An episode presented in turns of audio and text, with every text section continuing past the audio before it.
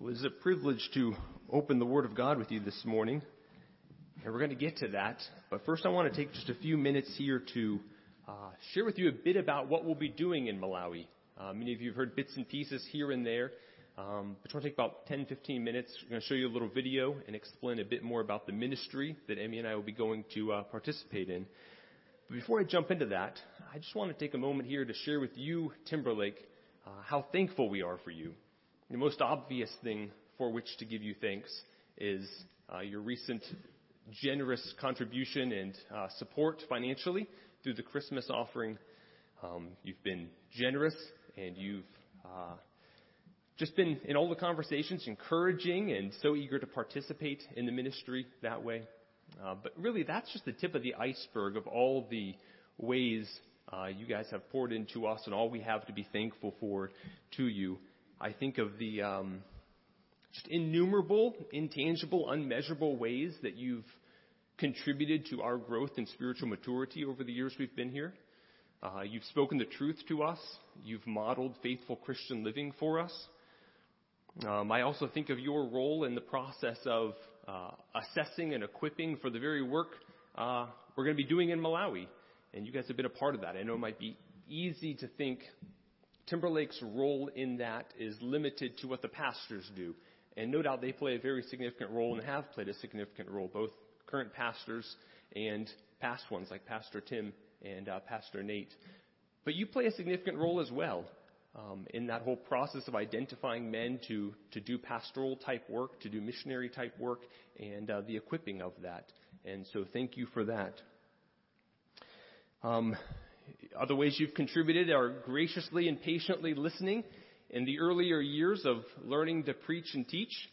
Maybe you're still doing that. Hopefully it doesn't require quite so much patience and graciousness. And also for the various kinds of feedback you've given.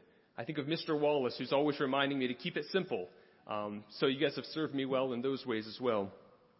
And then also just being as a congregation behind in supporting the Expositor Seminary, which played an obvious role in my preparation to go and do the work we're going to be doing in Malawi. That's significant. So thank you for your support of that.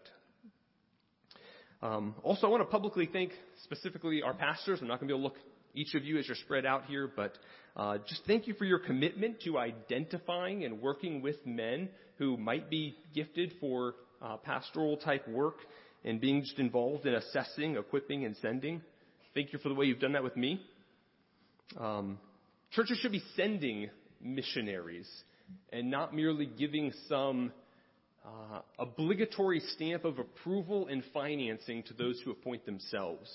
And so thank you for doing that, for intentionally doing that. That's the biblical way, but the reality is it's more labor intensive. It requires being proactive, and it'd be easier to allow others like mission agencies to do all of that. And so thank you for your intentionality in that. Church, we're blessed to have pastors who are enthusiastic and passionate about foreign missions.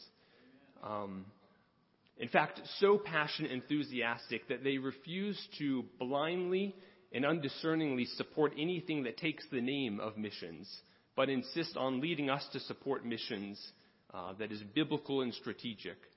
So thank you, men, for leading in that way. I appreciate that, and I've learned a lot from that. Thank you generally, Timberlake, for all of your contributions in that way. So now I wanted to take a little bit of time to share with you some details about the ministry in Malawi. One of the first questions that comes up when you mention you're going to Malawi is this look of, where is Malawi? In some confusion that maybe you said Maui as the place you're going on vacation. So first, I've got a picture up there on the map.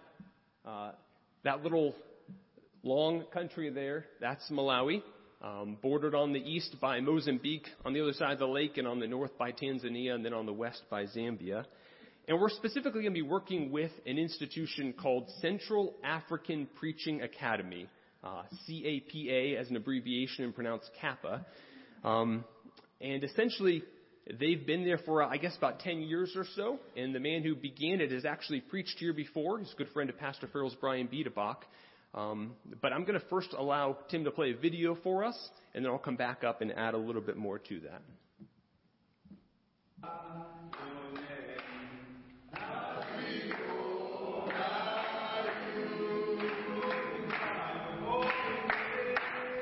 Central African Preaching Academy, or CAPA, is a seminary where we train pastors, and our focus is really to get guys to preach the Word of God.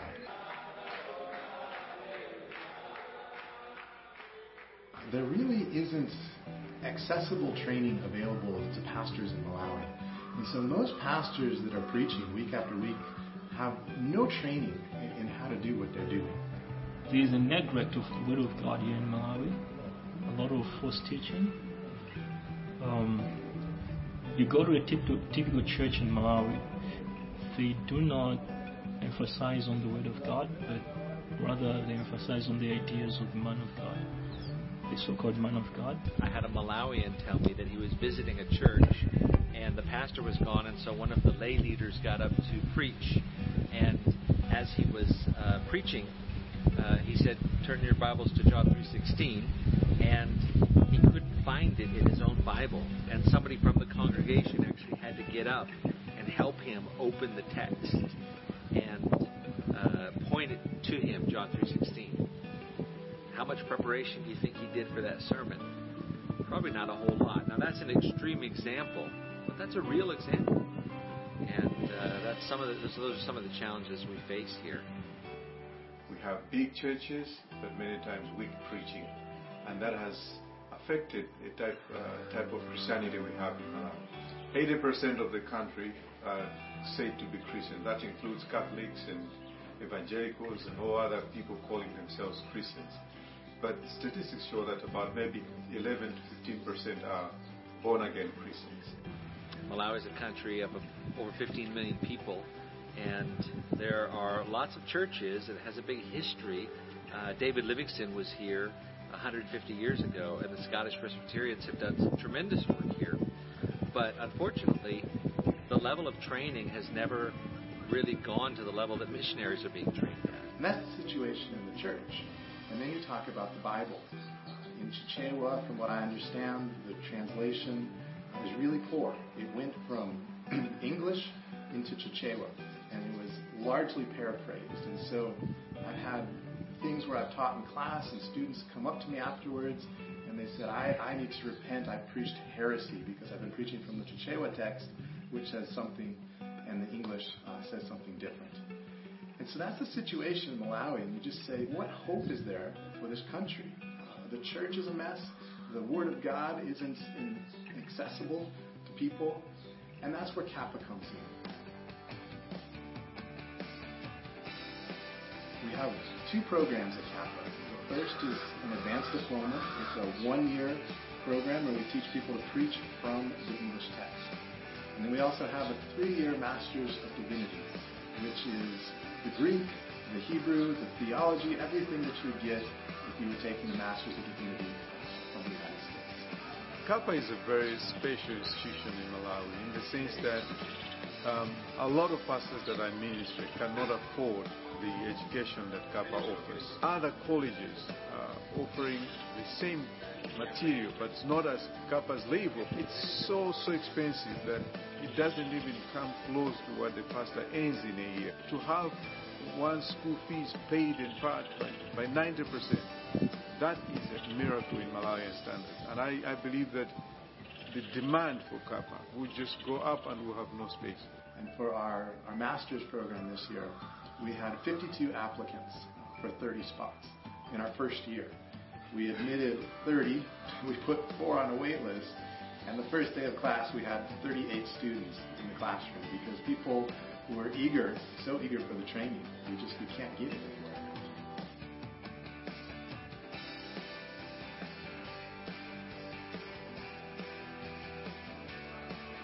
One of our goals at CAPA was to give a student a sermon every time they came. And so we teach in modules. We have class for 2 weeks, and then we're off for 2 weeks. And during the 2-week class time that they're here, we wanted to help them put together a sermon so that they could go home during the break and preach that sermon. And our hope was that their churches would say, "Wow, I don't know what you learned at Catholic, but this is great. If you learn to preach like that, we got to keep sending you back. The other thing that makes CAPA special is that in recruiting our students, we make sure we take people that are involved in preaching, they're involved in ministry. So when anyone walks through the corridors of CAPA, gets trained in CAPA, you're training men that are directly involved with churches, with ministry. They're preaching at least once in a week. When you have a classroom of 30 people, you're not just impacting 30 students in your classroom, but it's the 30 churches that you're transforming as you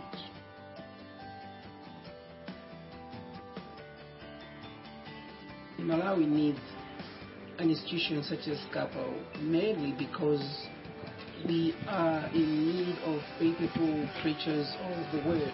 Having CAPA here, we are so much grateful because we know that in the near future we'll have a lot of churches which have pastors who can preach the word of God faithfully. Once people have been drawn into the word of God, they're able to see for themselves what God says, and we'll see the transformation. Get pastors preaching the word of God. And as they do that, one by one, this nation will change and the church is transformed. Because they will hear the word of God according to what is written in the word. There will be a total transformation of lives, but also there will be hope for eternity. And that excites me.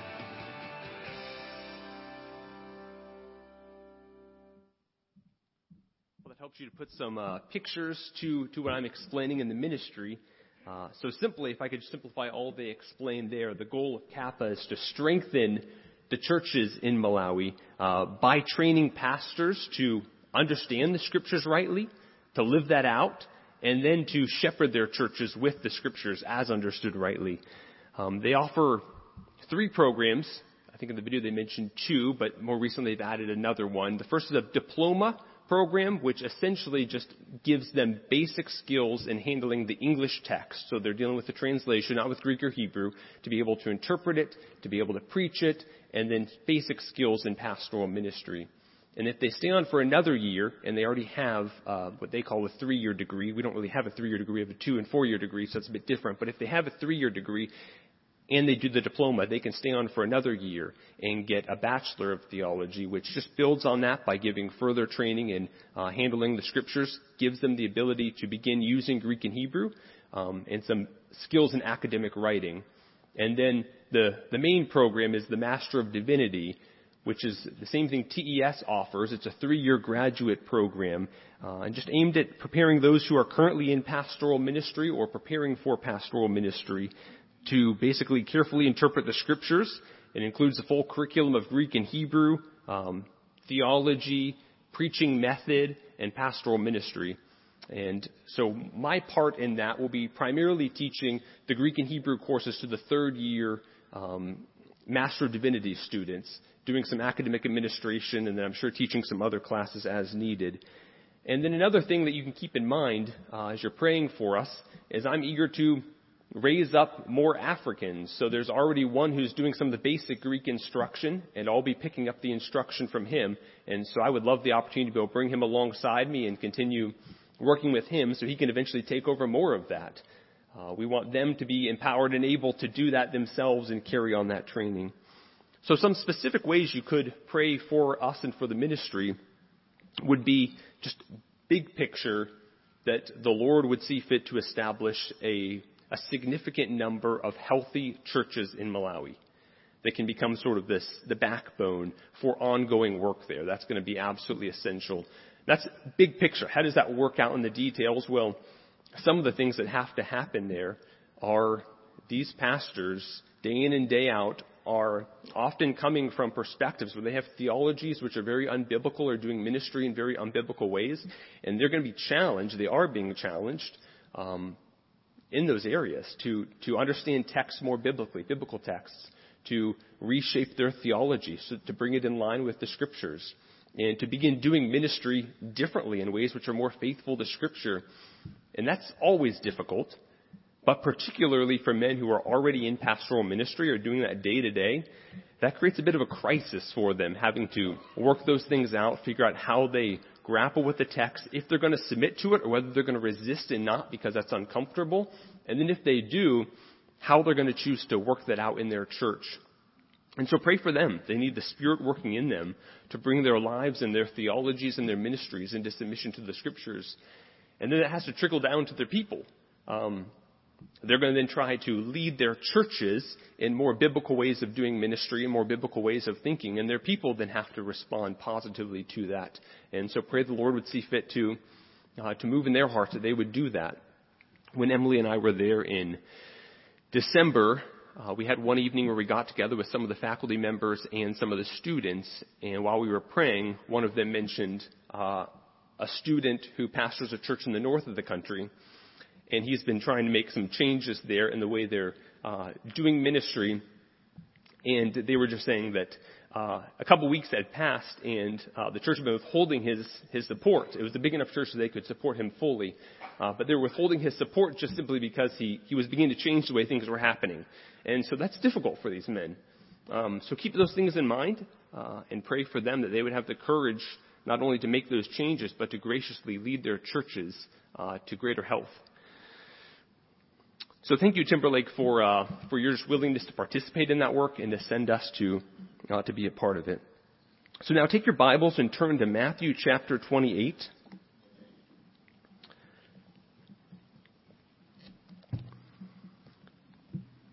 When opening the Scriptures on a morning like this, it's pretty obvious we would turn to a text or a topic related to foreign missions.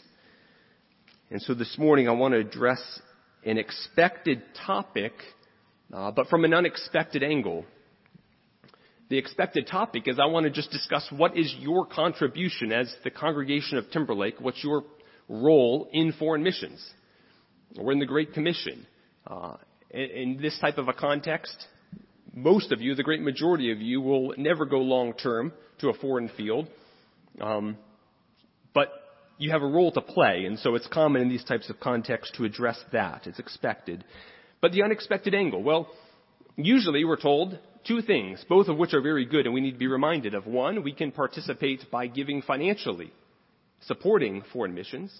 And secondly, through our prayers, we can pray for foreign missions. And those are both very important. But this morning, I want to look at a third way that we as Timberlake can contribute to the Great Commission. And that is being a healthy local church. One important way you can participate in the Great Commission is by being a healthy local church. Now, at the beginning, let me give a little caveat here about who I'm talking to. We, as the members of Timberlake, are the church. You are the church. And no doubt, pastors have some special, unique role in the health of the local church, but not even the primary responsibility. It's the church as a whole that largely plays a role in contributing to the health or detracting from it. And so, when we have this discussion about the health of a local church, it's primarily us as the members of the church who shoulder that responsibility. And so this is directly applicable to us. So how is being a healthy local church a way of contributing to the Great Commission? Well, let me give you two ways the health of TBC is vitally related to the Great Commission. Two ways the health of TBC is vitally related to the Great Commission. And the first one, Timberlake being a healthy local church is a part of the objective of the Great Commission. Timberlake being a healthy local church is a part of the objective of the Great Commission. How is that? How is TBC being a healthy local church a part of the objective of the Great Commission? Well, let me read for us verses 18 through 20. And Jesus came up and spoke to them, saying, "All authority has been given to me in heaven and on earth. Go, therefore, and make disciples of all the nations, baptizing them in the name of the Father and the Son and the Holy Spirit, teaching them to observe all that I commanded you. And lo, I am with you always, even to the end of the age." So the main command here, making disciples, is then characterized by two activities, baptizing and teaching. They're in verse 19, the baptizing, verse 20, the teaching. So there might be more that goes on and is involved in making disciples, but as far as this text is concerned, these are the two activities that characterize making disciples. And I want to hone in on that second one, teaching them to observe all that I commanded you. First of all, notice its extensive scope. All that I commanded you. This is not something that can be accomplished in a 10-week discipleship program. So first, its extensive scope. Secondly, notice its intensive follow-through. It's doing, not just learning all that Jesus commanded, not just even able to articulate to someone else, but actually observing it, obeying it, doing it. So let me ask you a question. In light of these two aspects, the extensive scope and the intensive follow-through, is this task of making disciples complete once some people among a formerly unreached people group begin trusting Jesus? Or, taking it a step further, how about at the end of a 6-month period of discipling these converts? So in light of the extensive scope and intensive follow-through, this process realistically isn't even finished after 50 years. All of us, I'm sure all of you who have been in the Lord for 50 years would testify it's an ongoing process. And realistically, it's not finished until glorification. And even that is then at the individual level. Lord willing, there will be future generations who come along and trust the Lord, and continue to need to be discipled in that way. So it should be evident that, as the first point states, the health of Timberlake, in the sense of its members growing more faithful in obedience, is part of the objective of the Great Commission. Now, this emphasis on the vital importance of maturity and health of believers in local churches isn't evident only here in Matthew 28, but it's buttressed by numerous other texts. In fact, this concern so pervades the New Testament that it's almost hard to pick certain texts to point you to. But here are a few that might help to fill this out. Consider Acts 14. As Paul is on the return leg of his first missionary journey, he visits some of the converts, according to verse 22, for the purpose of strengthening them. So he doesn't just return right away to say we need to go get more converts. He takes time to stop by at these churches, people who trusted Jesus during his first time through, to strengthen them. Then in Acts 15, it's this very concern that initiated Paul's second missionary journey. Listen to Acts 15:36. After some days, Paul said to Barnabas, "Let us return and visit the brethren in every city in which we proclaim the word of the Lord, and see how they are." And then verse 41 summarizes the first part of his journey as traveling through Syria and Cilicia, strengthening the churches. And then this is also how Paul's third missionary journey begins, according to Acts 18:23. And having spent some time in Antioch, he, that is Paul, left and passed successively through the Galatian and Phrygian regions, strengthening all the disciples. So this role of going back to these converts and encouraging them in the Lord and strengthening them toward faithfulness is something that's very concerning to Paul and something he's committed to. Also in Acts 19 and 20, we see that he spends 2 to 3 years focused there on teaching the believers.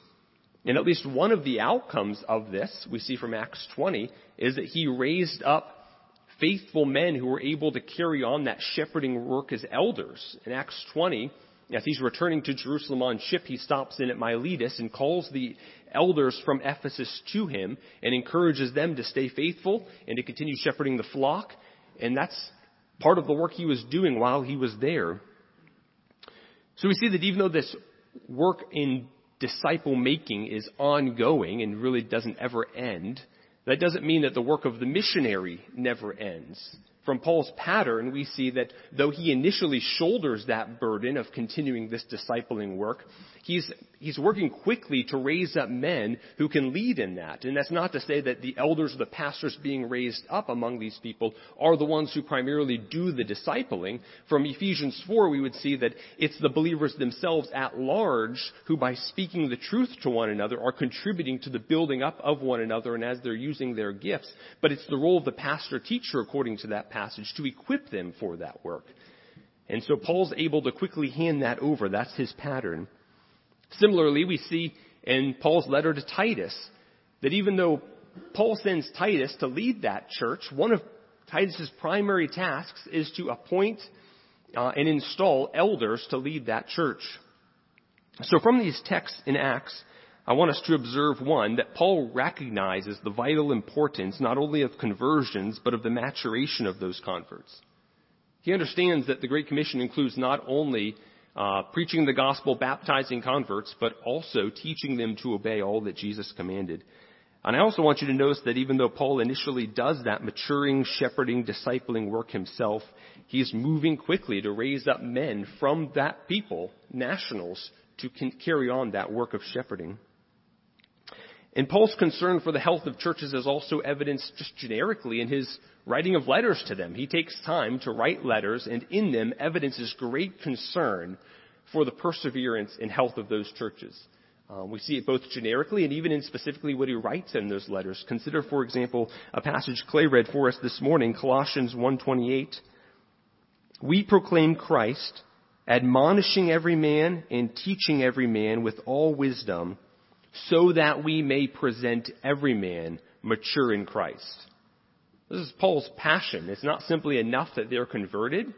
He's intent that on his watch, this part of Christ's bride will be presented to Christ, well adorned with righteousness.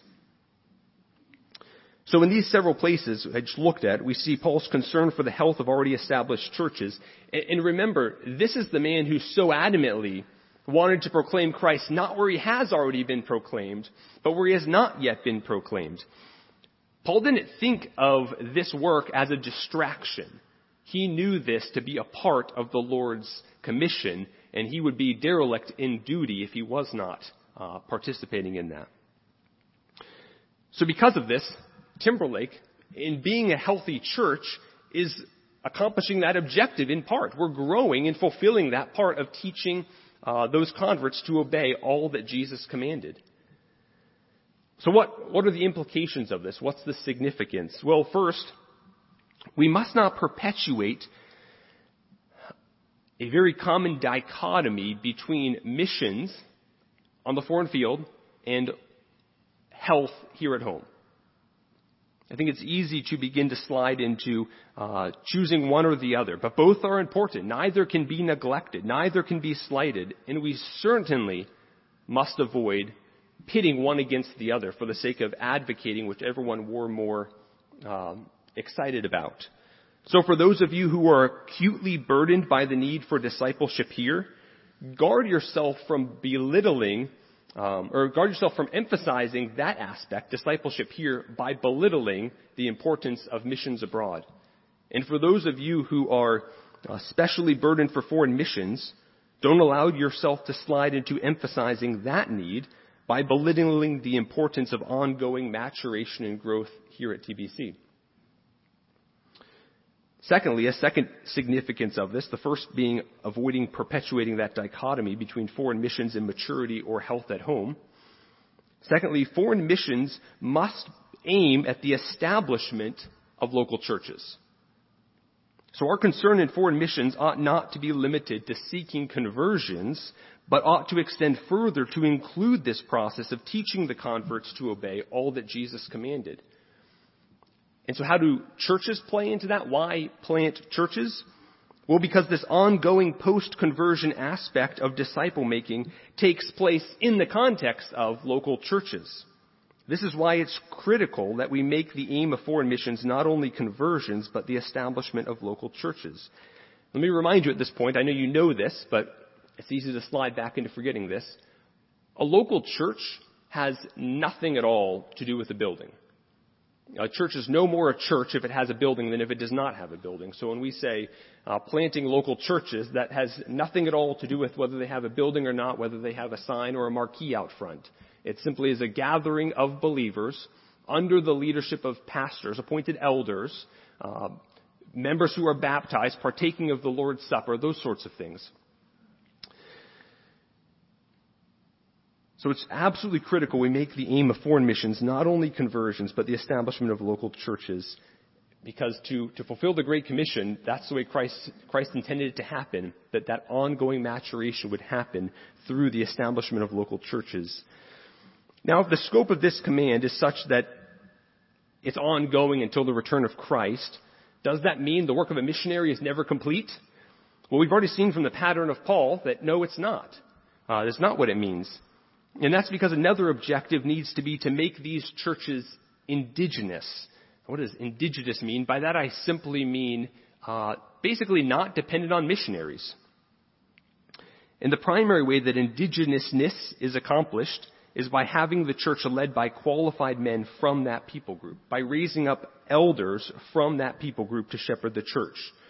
So although this process must continue, it needs to be handed over to people from that people group, qualified men, to lead in that process of discipleship. So that was the second significance of the health of TBC being an objective of the Great Commission. And let me finish this with two more that are very simple, but I think will be helpful for you. Number one, pursue holiness in your own life. Pursue Christian maturity as defined in the Scriptures. That's as basic as it gets for the health of our church, that you be a mature believer. And secondly, look outward to others within the body and help them grow. That's the second thing you can do to help Timberlake become a healthy church. So if the first way that Timberlake being a healthy church is vitally related to the Great Commission was that it's part of the objective of the Great Commission, then the second one is that TBC being a healthy local church serves the objective of the Great Commission on foreign fields. So let me state it this way for you. Timberlake's health has direct significance for the effectiveness of foreign missions. Timberlake's health has direct significance for the effectiveness of foreign missions. How? How does our health at home contribute to our fruitfulness abroad? Well, first of all, healthy local churches are incubators for faithful workers to be sent abroad. Healthy local churches are incubators for faithful workers to be sent abroad. Generally speaking, spiritual health and maturity of the men we send will reflect our collective health and maturity. On a scale of health and maturity, with this being a weaker end and this being a stronger end, we can't generally be here and expect to consistently send workers who are here planting or strengthening churches to a level considerably beyond where we are. It can happen. So I'm saying generally speaking, but it's not what we should expect to be happening. To state it differently, generally speaking, the healthier a local church, the proportionately more fruitful role it plays in foreign missions. It might sound basic, but there can be a propensity, like that first significance I mentioned, to pit those two against one another and to think that to the extent a church focuses on its own health, to that extent, it's getting distracted from foreign missions. And I'm telling you that the Scriptures say just the opposite, that those two go hand in hand. Let me say this negatively for you. Unhealthy and immature local churches send unhealthy and immature missionaries who do unhealthy work, or worse yet, destroy good work being done by other workers. So the first way I've mentioned our health contributes to foreign missions is that healthy local churches are incubators for faithful workers to be sent abroad. Secondly, healthy local churches serve as models for those who go to plant churches. This might sound redundant, and indeed there is a very tight connection between the maturity of a missionary and the quality of work they do, but we can all understand the difference between theoretically understanding something and having seen it modeled before them over an extended period of time. So, do you think that a believer sent out from an unhealthy church will be effective in planting a healthy church? How would they know what that would look like? And it ought to sober us to think that we will be the model for the church ministry being done by those we send out. Now, don't be too quick to think about how this applies to others. Think about what your contribution is to the model that Timberlake is. The men and women we send abroad will not have crystal clear understandings of the gospel and conversion if we as church members don't teach and model a crystal clear understanding of the gospel and conversion. These men and women won't be ready to clearly articulate the gospel if the fellow members in the church from which they are sent out are not able to and modeling for them clear articulations of the gospel. And they will not be ready to biblically disciple believers on the foreign field if you have not been modeling that for them in your discipleship of them. So how does the health of Timberlake contribute to healthy and fruitful work on foreign fields? Well, because, first of all, healthy local churches raise up faithful workers to be sent abroad. And secondly, healthy churches serve as models for those who go to plant healthy churches.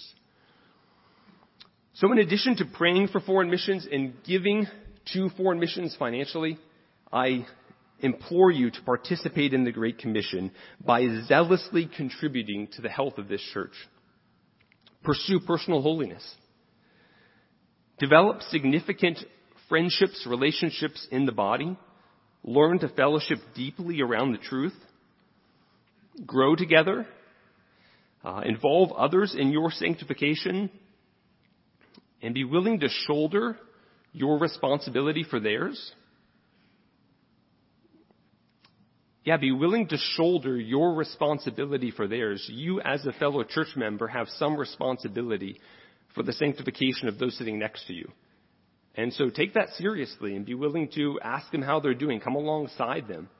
Make your rubbing of shoulders with them not a Sunday-only thing, but something you do throughout the week. And spend yourself in the service of this church by the aggressive cultivation and utilization of your Spirit-given gifts. Let's pray.